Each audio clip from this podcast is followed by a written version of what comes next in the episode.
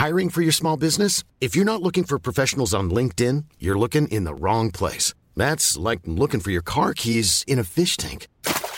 LinkedIn helps you hire professionals you can't find anywhere else, even those who aren't actively searching for a new job but might be open to the perfect role. In a given month, over 70% of LinkedIn users don't even visit other leading job sites. So start looking in the right place. With LinkedIn, you can hire professionals like a professional. Post your free job on linkedin.com slash people today.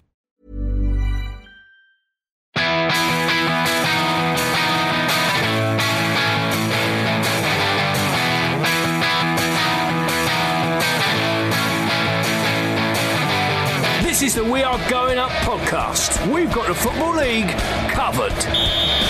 Hello and welcome. Thank you very much for downloading or simply pressing play. It is episode 121 of We Are Going Up. Let's be honest, everyone's favourite hour of the week. I'm Mark Crossley, and alongside me is a man who on Sunday night was living it up at the 2014 Football League Awards in London, Mr. David Cameron Walker.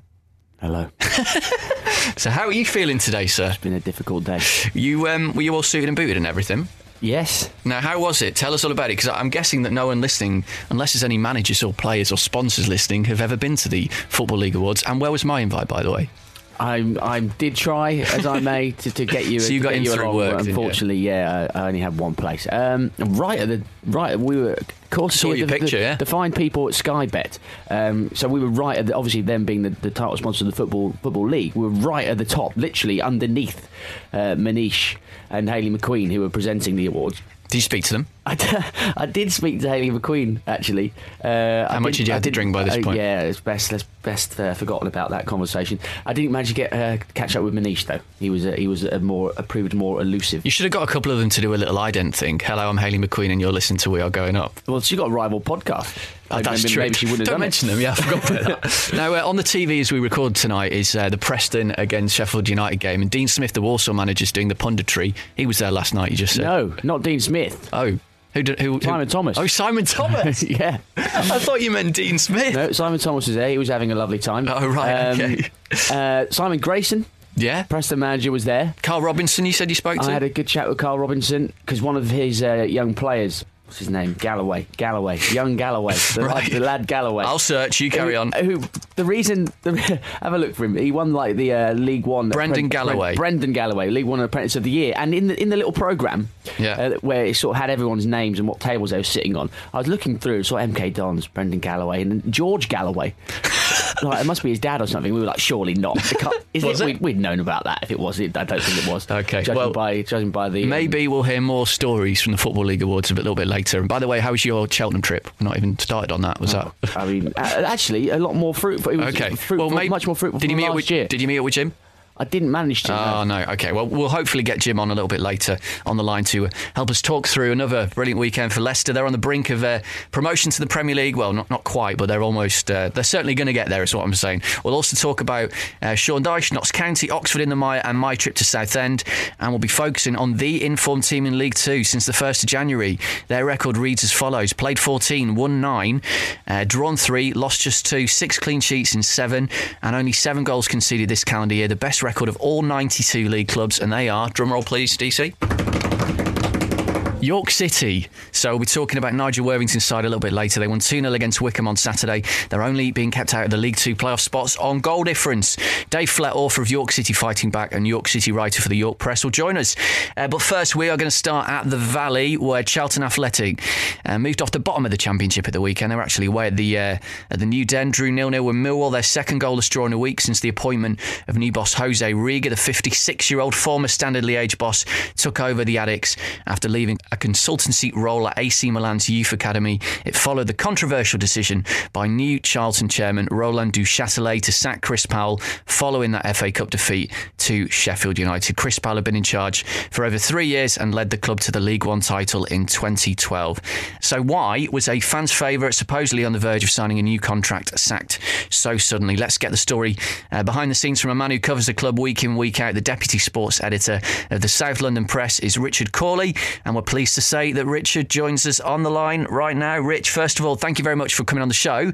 Uh, you said in your piece that the uh, uh, disagreement between Powell and the new owner had been brewing for a little while. This is after he was sacked. Were you surprised at the news when you heard it last week, or was it always inevitable it was going to end this way? Yeah, I think um, it, it, was always inevitable, uh, or certainly had been for, for a number of weeks. I mean, the situation, as I kind of understand it, is that um, the new owner came in. He obviously, if you look at the players that have come in, they're from um, other clubs that he's either loaned them in from, or they are parent clubs that he already owns that have come in as well. And my understanding of the situation is that basically Chris Powell was pretty much told that these players needed to be involved, needed to be playing um, for differing reasons. I think for for some of these players, maybe playing games with a view to maybe getting transfers elsewhere.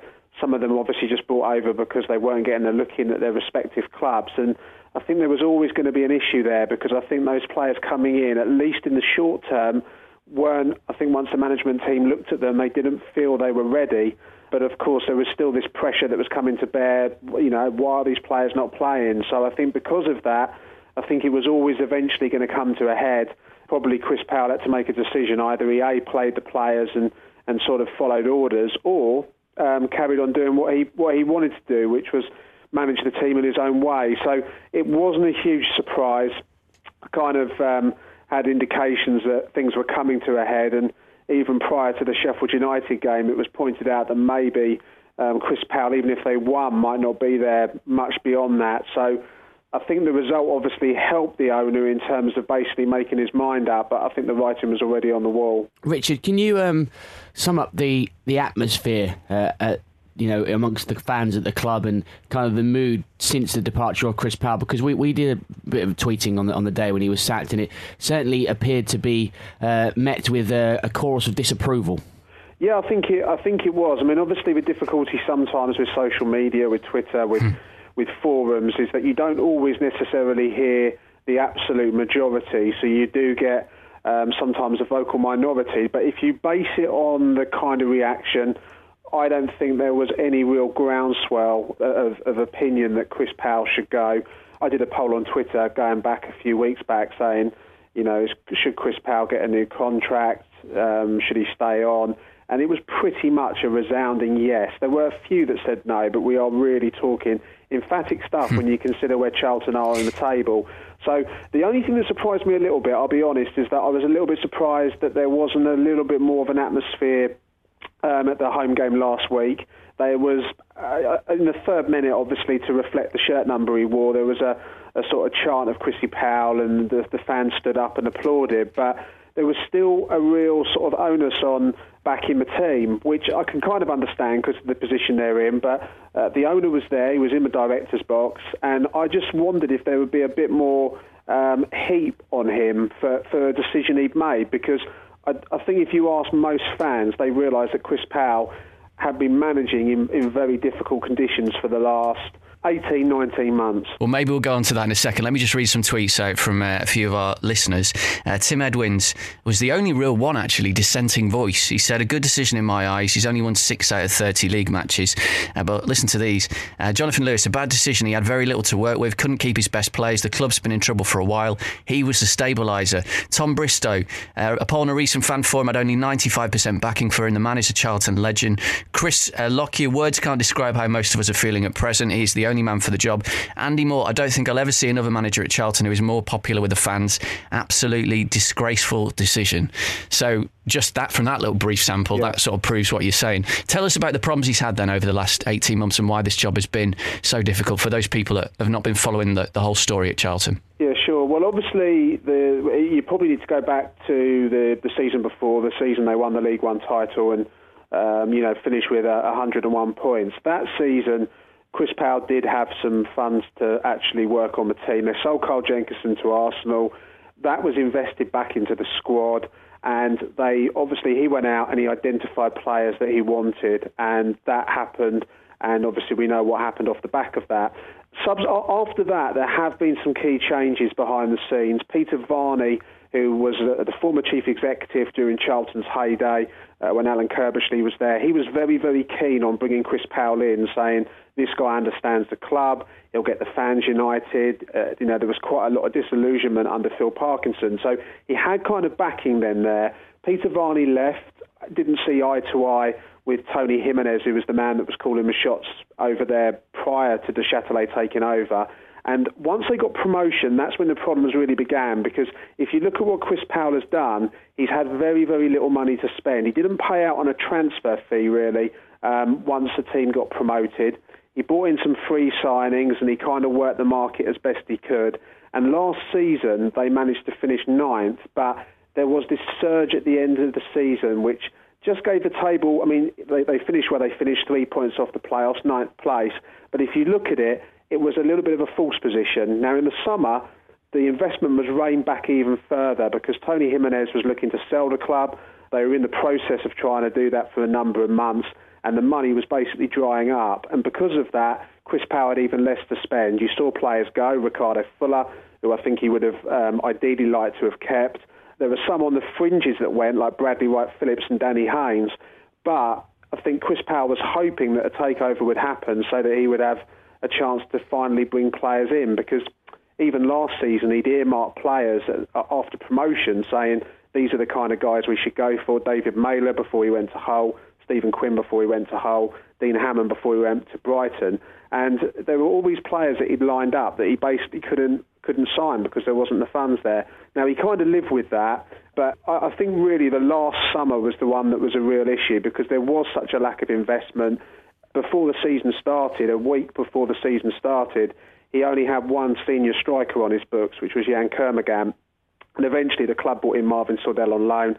Simon Church came in on a free. But it was all done very last minute. And I think he's, he's really had that to deal with. Tony Jimenez was difficult to deal with. I, I don't think that was ideal for Chris Powell. And I think you look at it, just the last 18, 19 months, he hasn't really had a lot of freedom. He's had to work with the existing squad. And I think he would probably admit privately that he knew the squad needed a pretty drastic overhaul to really kick it on to the next level. I mean, it does certainly sound like he's had a lot to deal with, you know, quite a lot of upheaval. I mean, he did fantastically well, didn't he, initially, to, to get all those players that um, I they signed so many players in the League One season to get them to gel so quickly and win that division so comfortably. But do you think that perhaps um, Chris Powell almost a victim of his own success last season. Oh, the overperformance, really, of you know, at the end of the season, only just missing out on the playoffs as it happened but on the final day in, in terms of points um, total. And then this season, there's been such a drop off. Um, do you think perhaps he overachieved last season? Perhaps arguably underperformed a bit this season, and kind of the truth is somewhere in the middle. Yeah, I suppose. I mean, I, could, I, I definitely think that last season's finish had people sort of thinking that they should do better. I mean, I, I personally think last season watching them um, they did overachieve. I think there, there, there is a flip side to it. I mean, the football um, wasn't always the most free flowing. There's been factors to it a little bit this season with the pitch, but I'd say that maybe because of uh, I mean they they played decent football when they won promotion from League One, but um, I think it's been a bit more of a, a, switch in the style of play. They went more direct in the Championship, um, and I think there was I think there were reasons behind that, and I think it was to do with the fact that maybe he didn't feel he had the personnel to play it. But I think last season did kind of raise a little bit of expectation, but equally off the pitch, I think most of the fans were realists. I mean, you look at the forums and stuff like that, and you look at what people were saying on Twitter, they realised that you could see it in black and white. Players weren't there. The squad looked weaker on paper at the start of the season. And obviously, recently, uh, uh, when Duchâtelet took over, he inherited a couple of problems, players that were coming out of contract at the end of the season.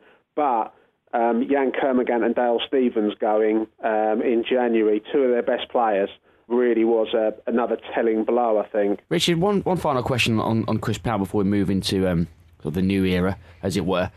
Despite everything you've just said, and, and it certainly does seem that he has had a hard time of it, but is Chris Powell should he take some responsibility for the for the you know the the really poor performance this season? Twenty nine points from thirty two games as, as, it stands, the, the worst uh, goal scoring record in the division. Um, despite difficulties that he's had, surely he has got to work with what he's got, and, and it hasn't been good enough this season.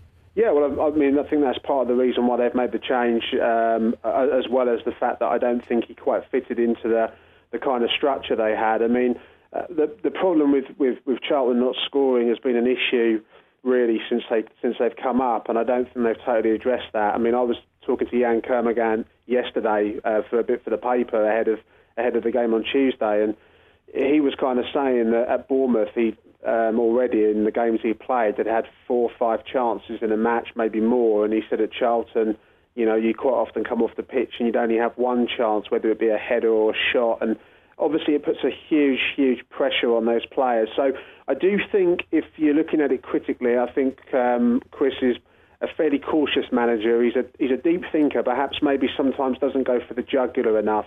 So I can certainly see that. But I think there's a flip side to that. Defensively, they've always looked very well drilled. I know that that doesn't necessarily float the boat of supporters who want to be entertained all the time people talk about this season the points total. They they haven't they haven't got a decent total. They have got those games in hand, and you just feel four of them make, on Millwall. Yeah, it's, is obviously a big advantage. Yeah, no, absolutely, and um, I mean they've obviously got to got to do something with those games, and they've got some difficult matches. You know, there's no getting away from the fact they've got some tough, tough matches coming up, but they have got those games in hand. There has been a, there, there has been little side issues. The, the cup runners, obviously, which let's be honest, they were hugely disappointing in that game. But they, you know, there's been other issues with the pitch as well that have meant a couple of games very early in the season, one getting sort of uh, abandoned. Doncaster, so, wasn't it? Yeah. So they've got they've had little issues that have kind of stockpiled things up. So I suppose maybe to turn it around, if if they played those four games still in that position but I mean, uh, Millwall are an example. I mean, someone was saying to me that they've got a wage bill that's about three million plus more than, than Charlton a year. So if you look at the league table, I think by and large there are exceptions to the rule, but it begins to mimic a little bit the Premier League in that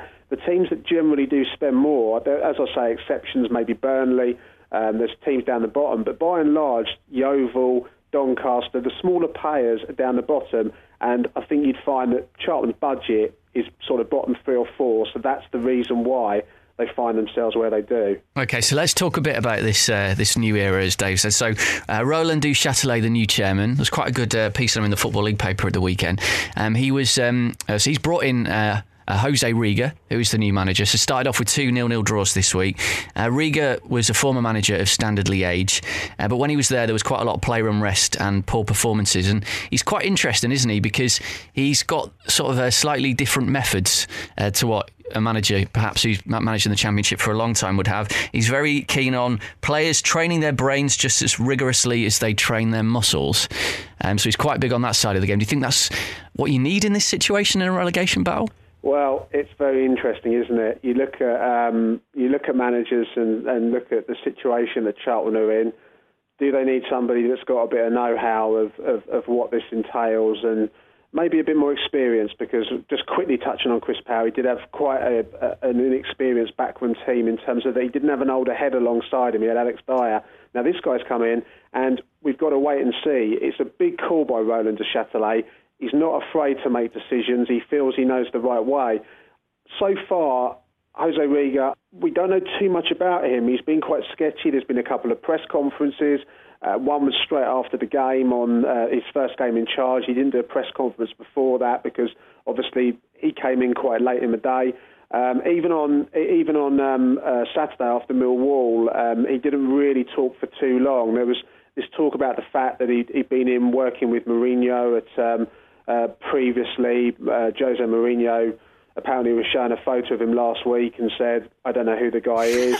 there's, there's all this kind of stuff that's going on. I mean, the, the worry is, is he just there because he will basically take direction from higher up, maybe direction that Chris Powell wouldn't, or has he really got a tactical nous? I mean, so far, Charlton have looked defensively solid, but I'd argue they probably did before. The problem for Charlton has been scoring goals, and they, they played some freer flowing football. There was some confidence about their play at home last week against Huddersfield in the first half. It dried up a little bit in the second. So it's still such early days. But obviously, he's got a different approach.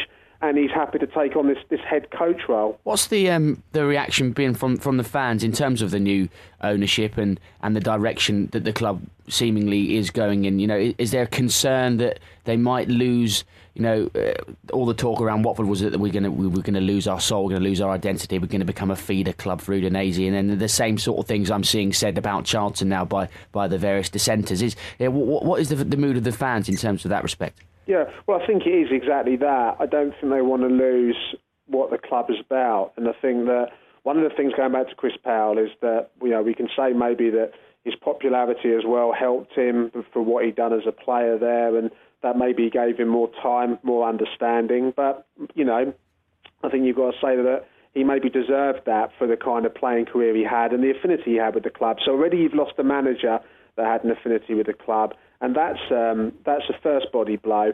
And then there's the question marks about where it goes from there. I mean, Roland Duchâtelet is very honest and very open about the fact that I think he did an interview the other day in which he said if a player does well here at Charlton, we could you know, they could go and play Champions League football at Standard Liège, and if there's a player at Standard Liège that's not quite ready, we we you know we, we could move him on to Charlton. Now that's all well and good saying that, but the fans obviously see that all of a sudden you're kind of you're kind of watering down your focus on one club, and I think that's a strange thing for Charlton fans to get used to. The other thing to mention, of course, is that at the time that the Châtelet took over, um, everyone was hugely positive because I don't think it was any secret that the money was beginning to to run out um, under the previous regime, and I think that the worst case scenario would have been that the club would eventually have gone into administration. So I suppose this guy, if you look at it, Roland Chatelet, because of he's bought a club, unfortunately, you know, as owners, they've got a right to say, well, this is kind of the way I want to do it.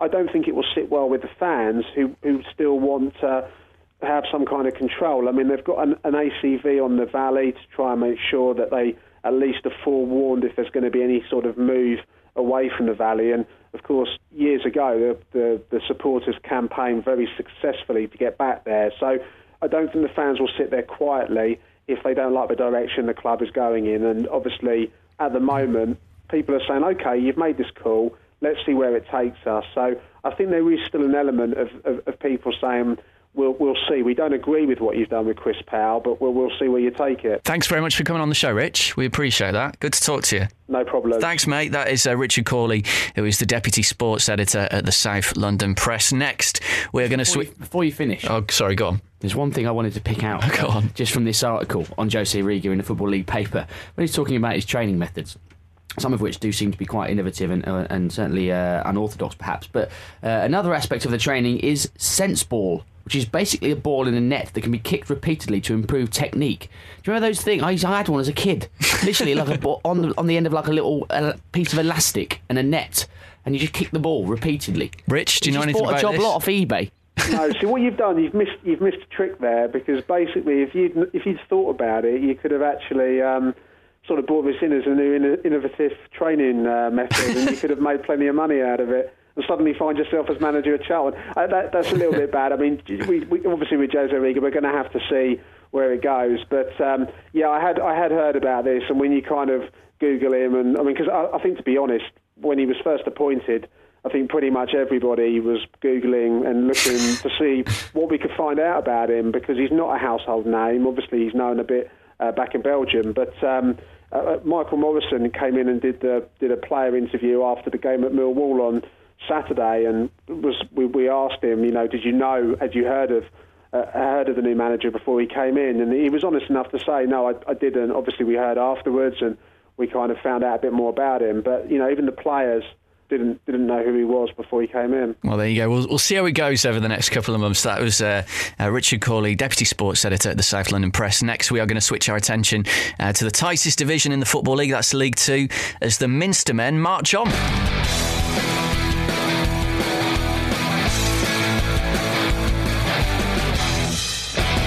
So, as we record, just 33 points separate the top and bottom clubs in League Two, which, uh, if you're interested, compares to 51 in the Championship and 46 in League One. So, basically, it's very close in League Two. And the more you look at it, the tighter it gets. 16 teams separated by just 11 points. So, any side who puts together a decent string of wins before the end of the season can make a claim for the playoffs. And that is exactly what is happening at the moment with York City. Nigel Worthington's men are unbeaten in their last eight games, a run which has included six wins and four wins in a row, the latest being 2 0 against Wycombe at Bootham Crescent on Saturday. And after sitting level with the drop zone on New Year's Day, they're now outside the playoffs on just goal difference alone. So, can they do the unthinkable and achieve a second promotion in just three years against all expectations? I'm pleased to say that on the line right now, we've got Dave Flett, the author of York City Fighting Back and York City writer for the York Press. Dave, thank you very much for coming on the show. Uh, first of all, tell us about the win on Saturday and that first half in particular. Was that as well as York have played all season? Yeah, it was a very impressive 45 minutes, um, full of exciting, entertaining, attacking football.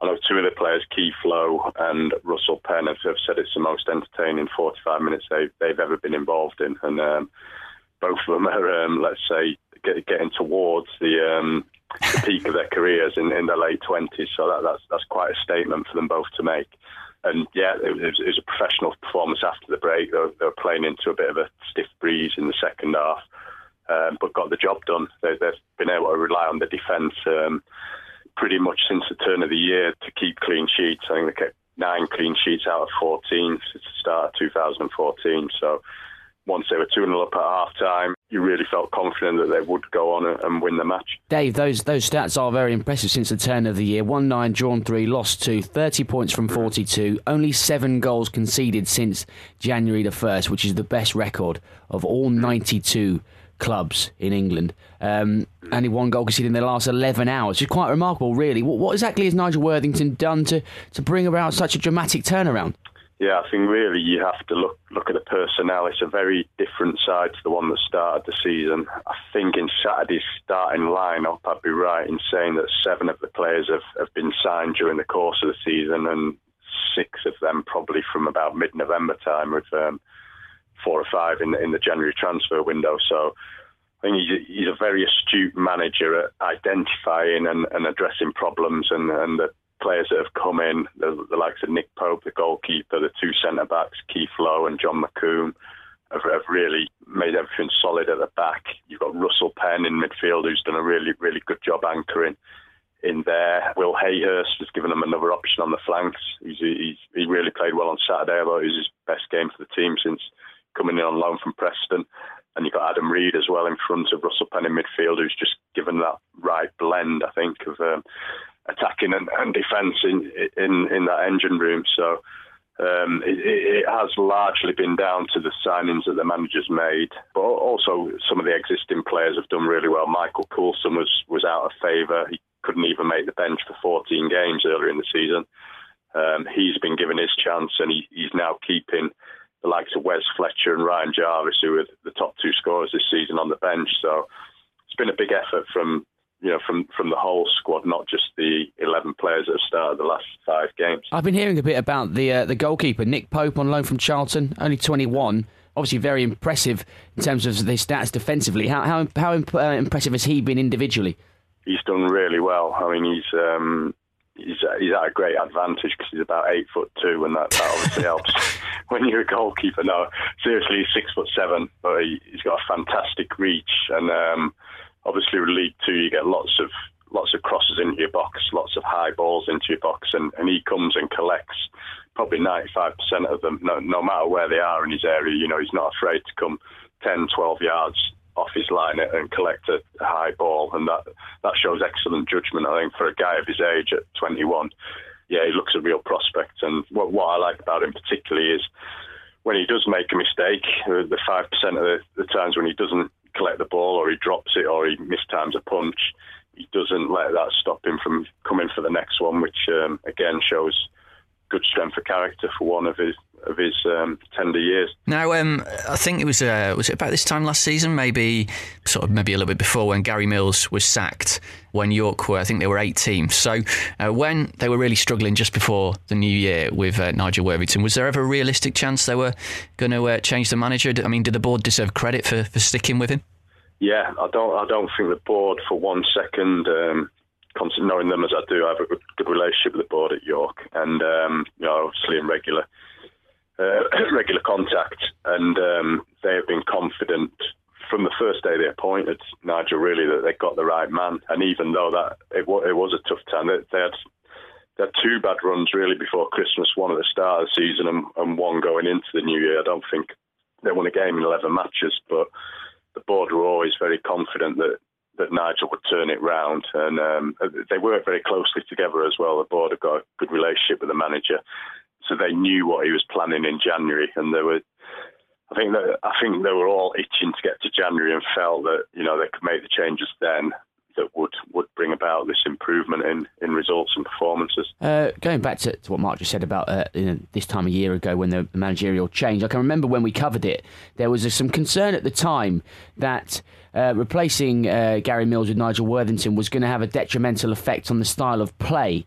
Uh, and I had seen some criticism since you know last season and, and early part of this season that there, there wasn't the most attractive free-flowing football being played at Bootham mm. Crescent. But uh, since there appears to be perhaps a, a little bit of a recovery and, and, maybe the style of play is, is improving slightly. Yeah, I think people have to remember that before coming to York, Nigel hadn't really worked at that level at all since since becoming a manager in 1997. I mean, he obviously started at Blackpool in League One um, and went on to better things, managing the likes of Leicester, Norwich, and, and Northern Ireland. So he was probably learning about that level of football when he came in. Um, he, he, did that very quickly to get the team to stay up, you know, from a really desperate position last season perhaps um, at the start of the season, having having seen the little bit of League Two football that he had, and it, it was at a time of the season when everybody was scrapping for their lives.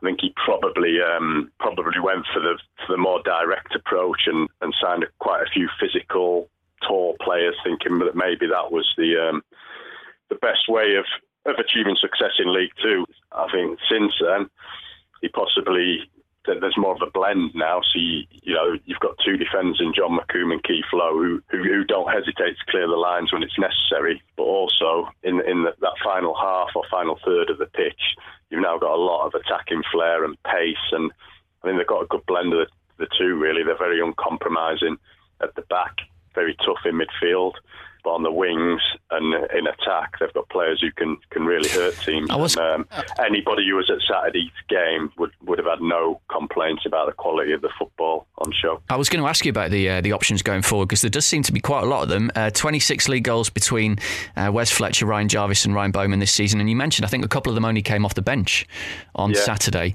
Um, so how important is it that all those sort of stay fit for this uh, for this next period of the season because York could make the playoffs? Yeah, I, think it's um, great at the moment that you have the option of bringing your two top goal scorers off off of the bench, and all of a sudden both of them have a, have a little bit to prove when when they're coming into the action. So obviously, the same side has been picked for the, the for the last five games, but you know you would imagine the likes of Wes Fletcher and Ryan Jarvis still still have parts to play um, during the last nine games. I, I just think it's great that you, you know this weekend they're going to Portsmouth, and it could be nil nil say after 70 minutes, and you've got the option of bringing Fletcher or Jarvis on, and not only are they going to be itching to try and win the game, but they're going to be itching to try and produce and and play to a certain level, so so that they can perhaps break into that side the following week. So yes, um, they do have options in that that final third, and, and Michael Coulson's added to that because he's he's always been a winger at York City, and he he was always played out wide at his previous club Grimsby but since he, has been converted into a striker in recent weeks, and and it's more or less the, the first choice up there at the moment. So he, he, he's added to the options in recent weeks. That that run in nine games to go. It is quite interesting actually because you're you've still got four of the top six to play, which on paper, I suppose, will be hard, but also gives you an opportunity to take points and you know move up the table even further. But then also three of the bottom six as well, which you'd think were games where you were rubbing your hands together and thinking this is a real opportunity to, to get maximum points. So it's all to play for. Yeah, it- doesn't always work out like that, does it? Sometimes at, this stage of the season, the the games against the lower sides are going to be more difficult. And who knows? You can you can be playing sides who who've already cemented their playoff spot. Or I know York are going to Scunthorpe I was going to ask about day that. of the yeah. season. And What a day that could be. Yeah, yeah. I mean, Scunthorpe might be Yeah, that's true. home and dry then. So that there can all be very different fixtures once they come around. Um, but obviously, it's, it's it's great to be in this position for, for York City fans. I mean, we, as you, as you mentioned earlier, at the turn of Christmas, everybody was fearing a second successive dogfight, and having been in the conference for eight years, ev- everybody knows that you know if you go back down there, it's, it's so hard to get get back up. So um, I think everybody thinks it's it's a bonus really now, and you know I think that's the way that the team are looking at, at it, the managers are looking at it, and you know it's it's just a case of let's see what, what we can do in these nine games. Can we carry on what we're doing and, and see where that, that takes a team really? Well, enjoy the rest of the season, Dave. Thank you very much for coming on. Nice to talk to you. No, you're welcome. Cheers, mate. That's uh, Dave Flett, the York City uh, writer for the York Press. Right now, it's time for My Club, the bit of the show where we give Football League fans 125 seconds to tell us all about their side, all to celebrate the 125th anniversary of the Football League. And today, it's the turn of Bury. This is We Are Going Up. My club in 125 seconds. Hello, I'm Craig Morley, and my club are Bury. So, Craig, do you remember your first ever visit to Gigg Lane? Um, I don't remember the first visit. It was it's nearly 40 years ago now. I was about six or seven, late 70s, so I don't remember the game, but I just remember going to that, and I've been going ever since for my sins. Craig, you are one of the voices who commentates and, and calls the action for for the Shakers player, aren't you? So, uh, what's uh, your most memorable piece of uh, of commentary since your time doing that? Probably talking about ingredients on a biscuit packet. Um, it, it was, Says it was an Ac- game against Accrington, and it was absolutely terrible. and we got to the, the point where we were just reading the ingredients off a packet of biscuits we had. It was that bad. Great. You didn't think you were going to get that answer, No. did you? Um, Craig, your, your best moment supporting Bury over the last 30, Um, 40 years? Probably either Chesterfield in 2011 when Ryan Lowe scored that late Yes. goal that took us up. That was a, a memorable moment. But I would say just about shaded by the Watford game in 97 when I was mm. actually in San Diego. So I had to wait until the next morning to open the, the back pages of the San Diego Tribune, where in a little corner of the sports pages there was just English league results, which surprised me. Pre-internet We- days. So that was when. Yeah, exact- So that was when um, Dean Kiely saved a penalty from Tommy Mooney. Yeah. Was it That was the one. To yeah, get us- so- I but remember it well. To get us from? Didn't Were you at that any of game as well? I was, yeah. Good. Way. Oh, Watford, of course, yeah. I think Wendy um, Thomas. Yeah, Wendy. It was Wendy Thomas, wasn't it? I was about to say that. Um, you got a favourite goal, Craig? Um, favourite goal, probably Craig Madden, which is, is taking you back a bit. There was a goal that they used to show on the TV, on the, the Granada TV programme. He scored against Stockport in the Cup.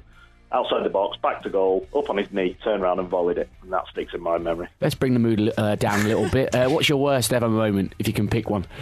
There's been a few. Uh, worst moment. Well, going into administration wasn't a barrel of laughs, um, but I would probably say any game where Kevin Blackwell was manager.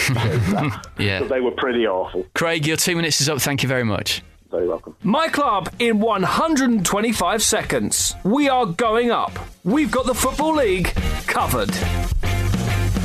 Well, I enjoyed that, unsurprisingly. We'll have another My Club along next week. Remember, fans of Football League clubs, this podcast still needs you. I think we've got three more people, two more people lined up for the next couple of weeks, but after that, we need people. So uh, listen back a couple of weeks ago. We gave the full list of clubs that we need. Uh, get in touch. You can uh, tweet us at WAGU Podcast if you can help us out and come on and talk about your club or go to wearegoingup.co.uk slash contact. Hello, James Knight. Hello, Mark I've Crosby. got, got to stop calling you James. Hello, Jim. Uh, Jim's on the line from from Leicester uh, to uh, to come on for the uh, for the for the roundup. But uh, DC first, more football league awards stories, please. Me and Jim want to hear them. Okay, and less uh, of me name dropping like an arse, um, and more about It's what, stopped you before. what actually happened. Um, Danny Ings obviously won Yeah. the uh, Championship Player of the Season. He's injured, isn't he? Yeah, beating Danny Drinkwater and Ross McCormack. Um, I suppose when the shortlist was announced, I, I certainly was. I would have I um, w- I would have wanted Ings to win it. I Yeah, but I was. I was surprised. No offence, Jim. That Drinkwater was on, and, and this is you know, because I don't watch Leicester week in week out, and I understand from speaking to Leicester fans that actually Drinkwater's been fantastic. But you would you would think that maybe you know Vardy or Nugent or Hmm. you know, someone like that would be the, the player that would initially spring to mind. So how, how good has Drinkwater been, Jim? Really, really good. Our best player of the season, just just in front of Vardy, I'd say. But Va- the Vardy thing is partly due to how much he's improved from one season to the next, Yeah. which is something that I've talked about a few times before. Drinkwater's always been that consistent presence, but he does he does a lot of the stuff that goes unnoticed, and I think that's probably why he's not been maybe given the credit that he deserves this season because he breaks up play, but he also pulls the strings in midfield. He scored, you know, I think seven goals now this season as well, so he is chipping in in the attacking sense as well. But certainly for the first half of the season, his his brief was very simple. He and Matty James would break up play and feed the likes of you know Knockaert, Dyer, Mahrez now who's uh, who's on the wing, and then let them do their thing and uh, and play through balls and stuff to the strikers. But yeah, he is very very good, and he he'd get my vote in the player of the year. Oh yeah, well, when it- we know when that. We know that. Oh, sorry. No, I meant in Oh, the right, Leicester okay, Player sorry. Awards, not not the actual Football League Player of the Year. He's got a- Obviously, get my vote for that. He's got a great name as well. That's what that's what I like. He has. Uh, Um, the, the other um, the other players of the, of the season in their respective divisions, Adam Forshaw, player we talked about a lot of Brentford winning it for League One. Gary Roberts, wasn't it? And Gary Roberts, again, another player who's been, has been given much acclaim this season by opposing managers and, and, and teammates alike. One just little one that I wanted to focus on though, uh, one of the most uh, interesting parts of the night actually was the Player in the Community Award, and it went to Sheffield Wednesday's Reda Johnson who and they they played a little video, um, kind of showing w- what he does. And over the last three seasons, uh, he has made over 100 visits to local hospitals, children's hospitals, schools, working with um, with disabled children in, in most cases. And you know, showed this video, and kind of the staff were talking about just how much he loves it and how much he puts into it. And you could see that he really did, you know care passionately about giving something back to the community, and he's put some of his own money in as well to fund some uh, improvements to, to the facilities and, and treatment and stuff that these kids get. And it was it was heartwarming really because I think we do all forget a lot of the time just how much you know good work goes on at clubs up and hmm. down the country, how much time players, managers, staff put into making these things happen, and they, you know they don't have to do it he could quite easily sit at home, take his money, you know, and, and maybe do the odd appearance here and there. But that's over three seasons, over 100 appearances. That's basically a whole month in each of the last three seasons that he's taken out, you know, and put his own money in as well. So that was that was fantastic. you got to meet him as well. I nice did. guy. I did have a chat with him later on during the evening. It was a real very surreal moment. I, I had quite a You- lot of the yeah, free wine I was gonna say, were you, there, uh, there I was talking of, to uh, in talking to? Reda Johnson, who's a mountain of a man, about uh, charity work and his new contract situation in the summer. Sorry, I was taking a drink at And that God knows what he thought of me at that stage, but um, he seemed like a very thoroughly nice chap. Lovely. Okay, right. Um, any more for any more? Uh, there is a. I should mention one of the best moments of the night was when the um, Championship Apprentice of the Year award was announced, and Gordon Taylor, the PFA chief executive, who's a staggeringly short man, barely see over the lectern, um, he f- completely fluffed his lines. Oh, no. Um, so you, obviously you come on the stage and you say, right, the nominees are, and and then the music kicks Did in. he would do John Travolta plays, at the- the Oscars, he- pronounced it wrong? No, no, no, he didn't do that. Uh, he basically announced the winner before the no. nominees were announced. You had one no. job, Gordon. One job. You only had one job. But he, it was Mason Bennett, the Derby player, who won the award. He's and he went, 13, he just that guy. rocked up and went, right, the uh, Championship Apprentice of the Year is Mason. And then Manish was like, no, God, no. Next year, I want to go. Can Okay. you sort it for We next year? try, yes. Okay. Um, right. Okay. Let's um, let's talk a bit about what, what's been going on in the last week. Uh, Jimmy, you at the KP on Saturday. Leicester three, Blackpool one. Uh, goals from Riyad Mahrez, Wes Morgan, and Kevin Phillips. Kevin Phillips' goal, by the way. Oh, well, Mahrez' goal as well. Um, 16 games unbeaten, 17 points clear, third. In fact, Hull got promoted on 79 points last season. You're on 80 already, and uh, you need 17 more to go up, and nine wins from 11 to break Reading's points record. Can Leicester do it? Yeah, I think on current form, obviously we can, but I'm, I'm less worried about the points record as long as we secure promotion. I think that's already done though, isn't it? If if we lose, uh, yeah, all but at the end of the day, if if we lose, you know, out on the, the, the records and possibly even the title, if Burnley catches, you know, if we kind of throw in a couple of stinking performances, they're not far behind us ch- challenging for the title. But the, the Premier League football is the most important thing to us, I think. So. Were you doing the Poznan just on Saturday? I saw the No, Leicester. I don't really. I don't, I don't really sit in a part. I sit in the cot, but not the kind of noisy bit of the cot. Like Do you sit, when I go. do you sit near the man with the, the big fat man with the drum? No, He's he's, still on the there? other side. He's in. He's he's near the away fans. I think on Yeah. the other side. Um, He's so we're behind the goal. on many an The- we're we're behind the goal. The goal where Leicester scored all three of their goals in the second half. So. Um, I read um, Chris Dunlavy's column in the Football League paper about uh, various things at the weekend. One of the things was, uh, was was Pearson, and he mentioned that his contract's up in the summer. Is that true? Yeah, it's up in the summer, but as is a lot of players' contracts. Okay. So the like of Kasper Schmeichel, and I know when we had the journo from the Leicester Mercury on. James Sharp, was it? months ago, James Sharp, that's the one. Um, he spoke about you know a number of high-profile players. You know, the, the majority of our first team really are Well, out of I contract. suppose they're going to wait and see, won't they? Well, yeah. The only reason the only reason I'm mentioning it is because here's a stat: Chris Hughton, Neil Warnock, Brian McDermott, and Malky Mackay in the last I don't know five or six years have all lost their jobs uh, within a year of winning the championship title. So Adkins as well. He went. I didn't win the title. no, no, but he went. yeah. So what I'm saying is. Surely they couldn't sack him or sort of say, "Cheers for getting us up, Nigel. We're going to bring someone else in now." No, I, I, I don't think that's the way the owners would work, and I don't. I think he, he will be offered a new contract. Wouldn't surprise you though, would it? I mean, I'm sure. he'll get off. Yeah, if he'll, he'll take them up and he'll get the, and you know he'll lead them into the Premier League. There's, there's no doubt in in my mind or anyone's mind about that. I don't think, but. In 12 months' time, or or in nine months' time, or whatever, if they're in the Premier League, really struggling down the bottom of the of the division, the players that will inevitably be brought in in the summer don't work. There's every chance that Pearson could be out of a job. It's just that's just the nature of, of going Yeah. up. It's the nature of the beast. Sometimes you go up and you know it is just too much. You kind of almost feel it overwhelms some people, and, and it's a shame because maybe some managers are victims of their own success and expectation Exactly. levels get raised too high. I mean, this is all speculation. Who knows what will happen? But you know, you, you would be, you do have to in in that position that Pearson's in.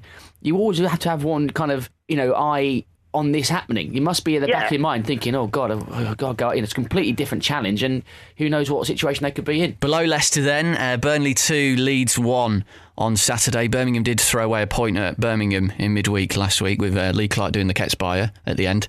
Um, but uh, but they won two one on Saturday. They're fourteen unbeaten, and uh, they came from a goal down. Danny Ings obviously out with this uh, ankle uh, upper ankle ligament damage for a few weeks, and Scott Arfield scored again. He's he's someone that's kind of gone under the radar. He's got seven goals now this season for Burnley. Well, one of a number of players that you know you think of someone like Dean Marney, perhaps who's you know another sort of had a fairly average career to this point, but has performed really well this season in, in that Burnley team. Sean Dyche working wonders really. Um, and another result where they came from behind, as you mentioned, they did it against Blackburn a few weeks back.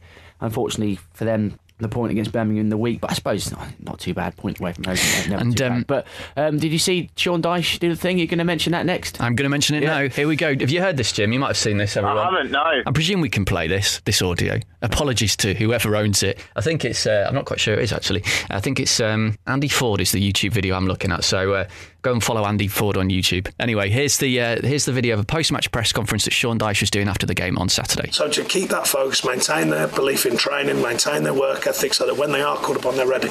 Great signs of it again today. That's a fine if someone's phone's ringing. That's a fine. Mr. Richardson. Mr. Richardson. Hello. Yeah, good, thanks. Yeah, it's Sean Dyche, the manager of Burnley. Who's that?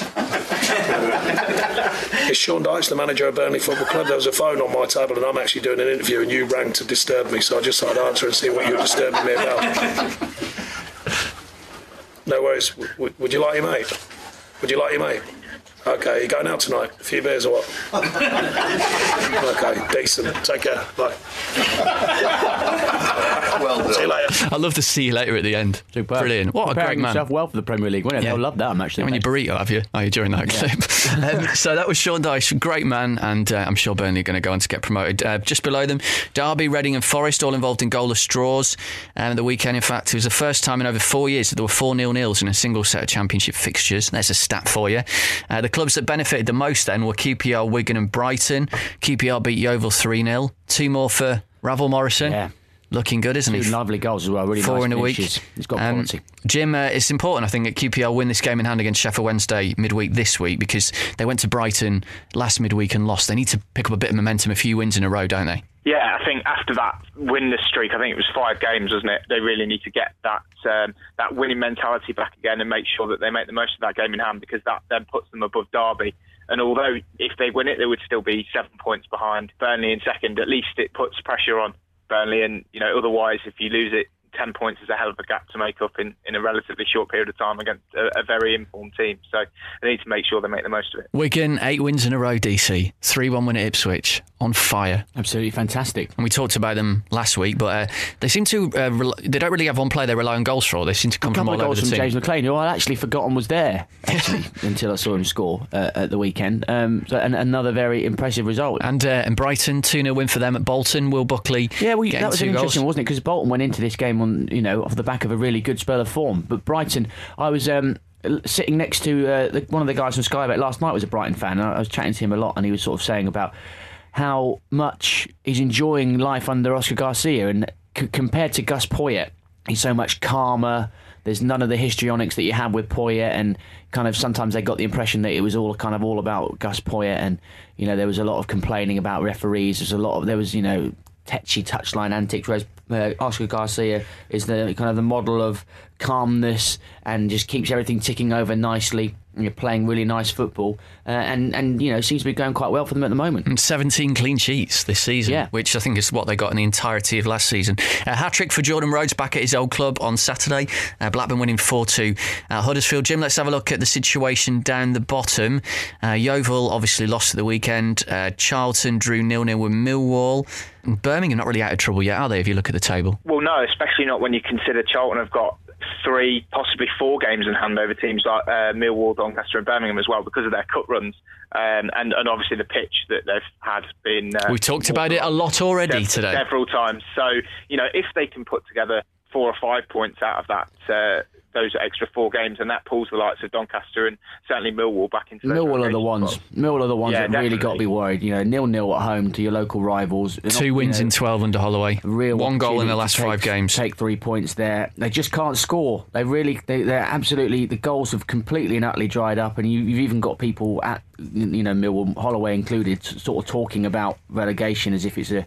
Almost a foregone conclusion in some senses. Like Holloway has said previously that he'll stay at the club if we go down, and obviously they want to stay up. But it doesn't, you know, strike me as fighting talk really, and you, you, would be worried for them. What about your boys though? Watford, great win against Barnsley. Yeah. And f- was it five wins at home in a row with Six. no six wins at home with no, Six- with no, goals conceded? Seven clean sheets Nice in the last uh, nine games. Nice And- little run. And Sannino always said when he first came in, I'm going to work on the defence. We might not be pretty for a while, but I'm going to get this, this defence sorted out. We're going to become harder to beat. We're going to come a lot tighter, and that's exactly what we've done. Uh, Zola's reign was ended by six consecutive defeats at home.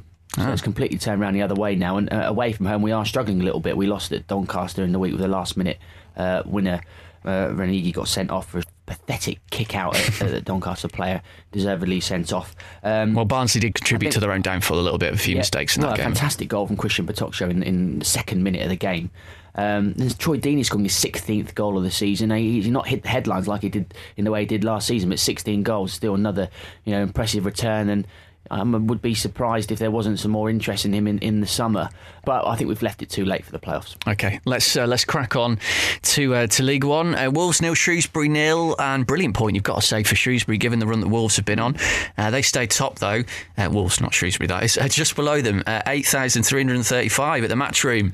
Jim Orient nil, Brentford one live on Sky on Saturday. Orient's biggest gate at home for twenty-one years, but quite a damaging defeat. Well, potentially. Russell Slade wasn't too happy, was he, with Mark Warburton and the way that uh, Brentford celebrated at the end? No, he certainly wasn't. But I think there was quite a lot. I saw. I mean, I don't follow a huge amount of Brentford fans or Orient fans on Twitter, but there seems to be a lot of needle about this game beforehand as well. I think there's quite a lot of kind of Brentford fans and Orient fans having this real disdain for each other. So I think that atmosphere, especially with the game being on Sky and stuff, it builds it up more and a huge crowd. And but it's a priceless win for Brentford if you look at where they are now, kind of sitting pretty in second place with two games in hand over Orient. Yeah, who and- started like an absolute train this year. That could be really s- decisive in, in kind of t- ten games time. It's a massive result, and of course Brentford lost that big game against Wolves, didn't they? You know, a few weeks back, so they kind of made up for it and, and taken advantage of their rivals this time. But you remember, of course, we went to the return fixture, We didn't did. we? Earlier on in the season, Brentford was struggling in mid-table. Rosler was still there at that time. Orient were absolutely flying. They hadn't lost at that point. I think they hadn't. It was a hundred, still a hundred percent record, wasn't it, at that point? Um, I think it might have just been after So they'd drawn a game. yeah. They won 2 0, didn't they? I think that yeah, but I mean, it think just was shows you like ten wins in eleven. Kind of how much has changed since then, really, has, doesn't it? You know, Warburton's come in and they- they've been flying, and you know, a really good one 0 victory for them. Playoff wise, uh, Preston are playing Sheffield United tonight as we record. Sheffield United on this incredible run, so Preston probably lose that, although it's nil Well, nil. Preston, uh, we're watching this game as we've been recording. Preston uh, looked well, certainly first half, absolutely battered Sheffield United. Could have had two penalties, a host of chances. Sheffield United have come back into it in the second half. Still nil nil with what, 77 minutes gone as we as we speak.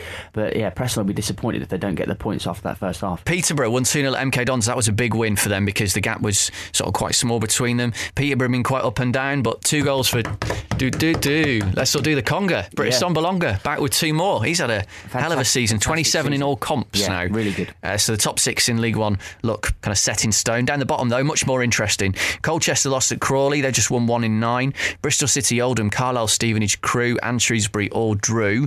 Um, so the result of the weekend, arguably, Tranmere 3, Notts County 2. What a goal that was from Steve Jennings to win it. And um, it is looking, Jim, a, a bit bleak for, for Notts County. I mean, we've all spent time in Nottingham. They're a good club, but it looks like they're going to be uh, heading back down to the third tier. Yeah, I mean they took a huge gamble. I think we To said fourth at the tier, time sorry. it was a huge gamble, didn't they? At the time, and we said that it was going to be one of those gambles which was high risk, but they felt that Shaun Derry was the right person at the time to come in and to take the, the club on. It is a massive risk appointing someone with relatively little coaching experience. I mean, the guy was still registered, wasn't he, to play as a player um, earlier on in the season. I think it was at Millwall. So it's a risk that hasn't really come off. They started well, um, but they just kind of dropped away a bit, and that defeat's really kind of not a nail in the coffin as such, but there's a huge points gap to, to the likes of Carlisle and Tranmere now. So they're really going to struggle to get out of those relegation spots. Did you see the goal from the halfway line by Jake Hessenthaler Yes. for Gillingham? What a goal that was! So Dad never scored one like that, that's for sure. That's true. Um, if you missed that, that was the, the game in midweek last week against Coventry. Uh, League Two, Chesterfield, um, 3 0 winners against Oxford. Two for the Player of the Year, as you mentioned, in League Two, Gary Roberts. Um, uh, Chesterfield stayed top, but Oxford, this is interesting. They're six games without a win. They had a 13 point safety cushion in the playoffs, and that's been cut down to, uh, to four. You've got York, who we've talked about obviously uh, today, Plymouth, who we talked about a couple of weeks ago, and Hartlepool are on a bit of a run. They won 4 0 at the weekend. And uh, I put something out on Twitter earlier. Here's a couple of uh, tweets. We've got Adam Brown, uh, Oxford fan here. York will definitely finish above us. We're woeful. Next Monday on Sky, Southend against Oxford, the two imploding teams. It's there for York if they want it. Zaba 8, Oxford won't uh, reach the playoffs if it continues like this. Absurd that they haven't got a manager at this stage of the season. So uh, Mickey Lewis was the, the caretaker, wasn't he, when Chris Wilder left? Yeah. But it's not really gone to plan in the last few weeks. No, and you look back and you- we raised some eyebrows at the time, didn't we, with Wilder leaving and choosing to go to the bottom club, Northampton, uh, you know, swapping a potential promotion uh, place for, for a relegation battle was confusing. And it doesn't look like it's worked out that well for Oxford. Well, he's doing all right for Northampton. I think six games unbeaten. Uh, but uh, Oxford uh, will obviously need to get someone in that game. And I, I was actually there watching Southend on Saturday. I went to Roots Hall for Southend Bury. Proper old school stadium, by the way, Roots Hall. Proper old school stadium. Not a great view. And, and trap game as well. It was nil nil. Um, but yeah, two sides kind of plodding along, not really doing much. One Did you thing. go to the pier? No, I, I only got there sort of just after kick-off, so and then I kind of left straight away to come back to London. But um, um, one thing I was going to mention, I was actually going to do this in a bit, but we'll do it now. At half time, David Flitcroft, the Bury manager, substituted our goalkeeper, Brian Jensen, who's 38 years old. You might remember him, the Beast, yeah, ex Burnley player, uh, I think West Brom as well. Um, in the first half, um, he hit four goal kicks, I think, or three goal kicks straight into touch. Obviously not purposely. And at half time, he wasn't injured. He got hauled off for tactical reasons to be replaced. Tactically unable to distribute the ball without. We got replaced by a 19 year old uh, called Reice Charles-Cook, who'd never played a league game before. I think he used to be on the books at Arsenal when he was a bit younger. His first ever game, we're in the middle of a relegation battle. He subs our 38 year old goalkeeper at half time for a 19 year old in a tactical substitution. Have you ever known that? A goalkeeper be subbed tactically?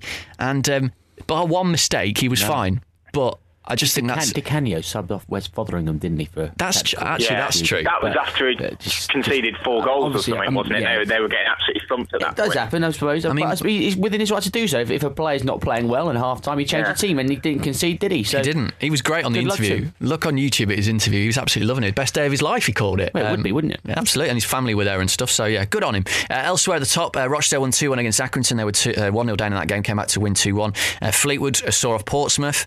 Uh, Jed Wallace scored a nice goal in that game. Burton Albion drew with AFC Wimbledon. And Scunny, what about this, Jim? 21 games unbeaten. Russ Wilcox still hasn't lost. They're absolutely flying. I like Scunthorpe because I've, I've seen, uh, I think they were on TV a couple of times. Are they flying? recently, and the Sort place- the amount of draws they've had, they're kind of hovering, well, aren't they? they're kind of, they're, yeah, all right, hovering rather than flying. I think maybe because my expectations when you say Scunthorpe are set perhaps a little bit lower than I thought they would be sitting in second. But I've seen them play a few times and they, they do play some decent stuff. Chesterfield have come back into it now, haven't they? Look, it's really tight at the top there. I was I was just going to pick up on Oxford as well. Um, what you were saying about Mickey Lewis.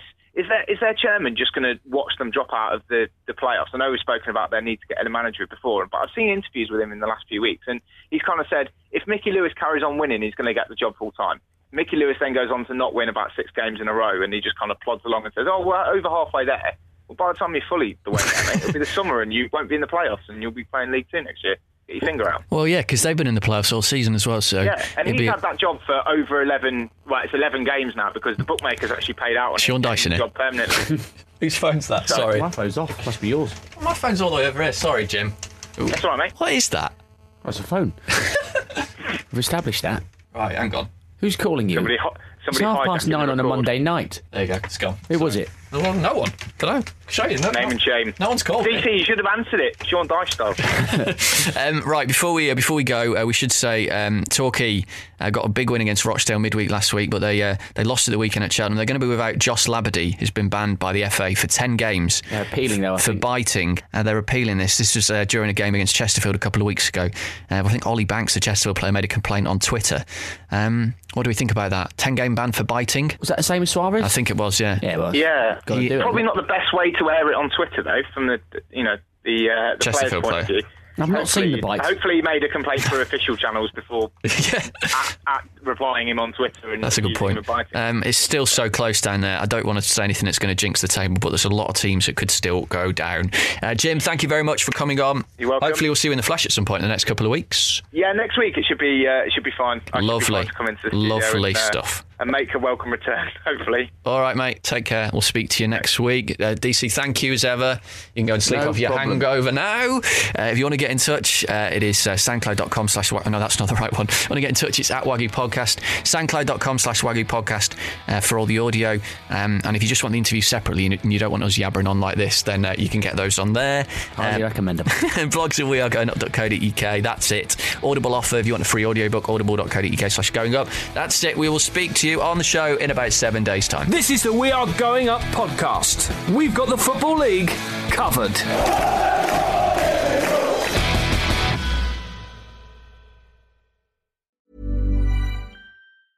Planning for your next trip? Elevate your travel style with Quince. Quince has all the jet setting essentials you'll want for your next getaway, like European linen, premium luggage options, buttery soft Italian leather bags, and so much more. And is all priced at 50 to 80% less than similar brands.